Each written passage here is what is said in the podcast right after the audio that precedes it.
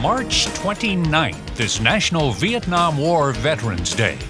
Hello, I'm Ben Sandifer, and on this episode of Middle Georgia Podcast, we'll replay an interview that was originally on the Veterans segment of the Greatest Memories podcast in November 2019. I first met Arthur Henry in 1966 when he was the drummer and I was a bass player in a local band called the Paragons.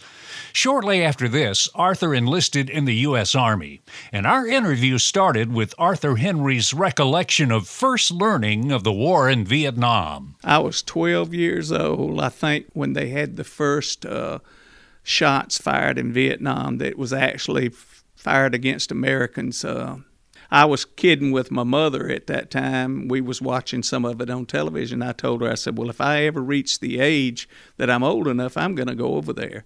But never dreaming that the war would continue that long until I actually reached the age of old enough to go there. Arthur Henry's enlistment in the U.S. Army in 1967 came about by accident. I was only 17 years old, and I uh, originally went to the Navy recruiter and when I was approached the Navy recruiter, the Navy recruiter told me that I was actually too young, that they could uh, put me on what they called a kiddie cruise.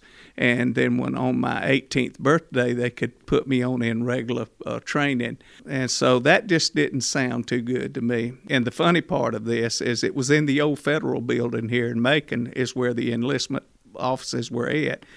I was in the building and was on my way out the building after talking to the Navy recruiter and I was going down a flight of steps. And unfortunately, I went a little bit too far down. And as I got down there, I saw this uh, Army enlistment man sitting there, and he said, "Can I help you?" And I thought, well, no, I, I'll just turn around and go back up. But as I did, I got to thinking, well, I'll go down and talk to him and just tell him what's going on. So I went down and spoke to him, and he told me, he said, well, we would certainly take you in at 17 years old, but you'd have to come in under the consent of your mother and father, or either one of them. And Arthur returned with his father to the Army recruiter that same day and was at Fort Benning the next day to start basic training. And my next duty station, uh, I was sent for my advanced training, and I was supposed to go to radio school and originally was going to be stationed in Fort, in, in Fort Gordon in Augusta, Georgia. But somehow the orders got changed and they sent me to Fort Jackson in South Carolina. And that's where I spent all of my uh, advanced training. Arthur Henry next went to Fort Bliss in El Paso, Texas, because you could not go to Vietnam until you were 18 years old. And when I went into Vietnam, I spent the first week in, in the 90th Replacement Center in Saigon. We actually flew into Cam Ranh Bay in North Vietnam, spent the night there, and then was moved to the 90th Replacement in Saigon. And uh, spent a week there trying to have orders cut and then they sent us to uh, a place called Can Tho down in South Vietnam, where we spent an additional two weeks waiting for more orders to be cut before we was assigned to our permanent station. And when I got to my permanent station, I was stationed in a place called Vinh Long, Vinh Long Province.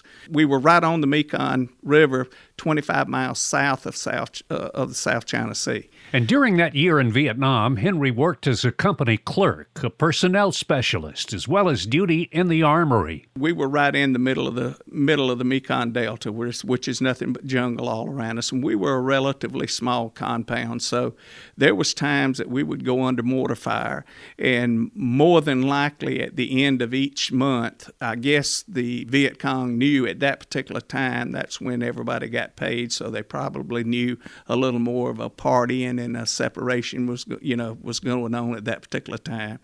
So usually any time after midnight, you always had the concern of mortars coming in. And I did have some very good friends of mine that worked in the supply hooch that they did take a direct hit by an 82 millimeter mortar one night and very close to losing their lives, and which I'm grateful for because one of them I stayed in close contact with after we come home from Vietnam. He was uh, William Hansford. He was from Liberty, Kentucky, and uh, We had one of our captains that was, was killed there through a mortar attack, went through the corner of his, his hooch area. I was stationed with the 114th Assault Helicopter Company. So we had gunners and we had crew chiefs and we had captains and warrant officers that served as pilots on these helicopters. And uh, they suffered some terrible things a lot of times, and uh, we lost a lot of good friends through that. When Arthur returned to the States from Vietnam, I had to go standby, so I, I was held for quite some time in San Francisco airport waiting to get on a flight. Well, when a seat finally became available, I happened to see it was three seats, and I happened to sit in the middle next to this particular man that I cannot remember his name. This elderly one, not I say elderly, to me at that time, she would have probably been elderly. She was probably in her 40s. But uh, I was sitting next to her. And of course, I was in uniform.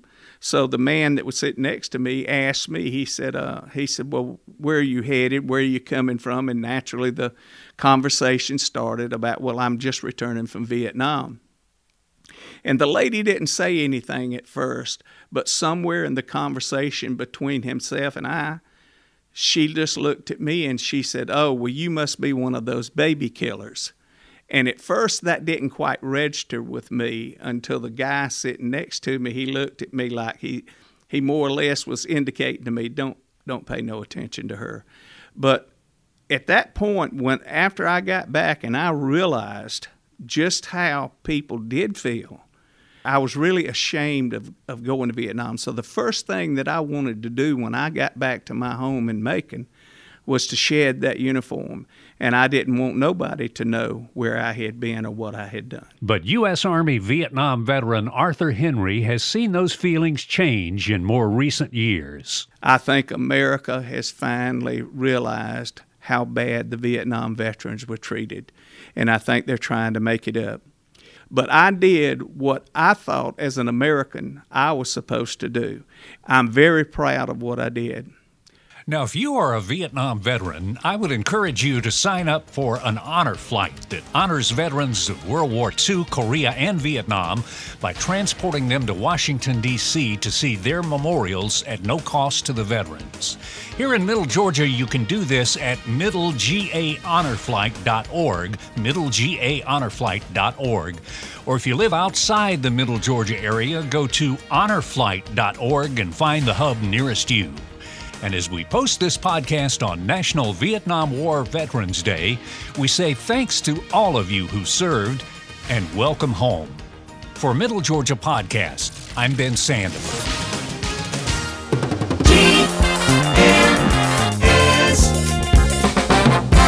Productions.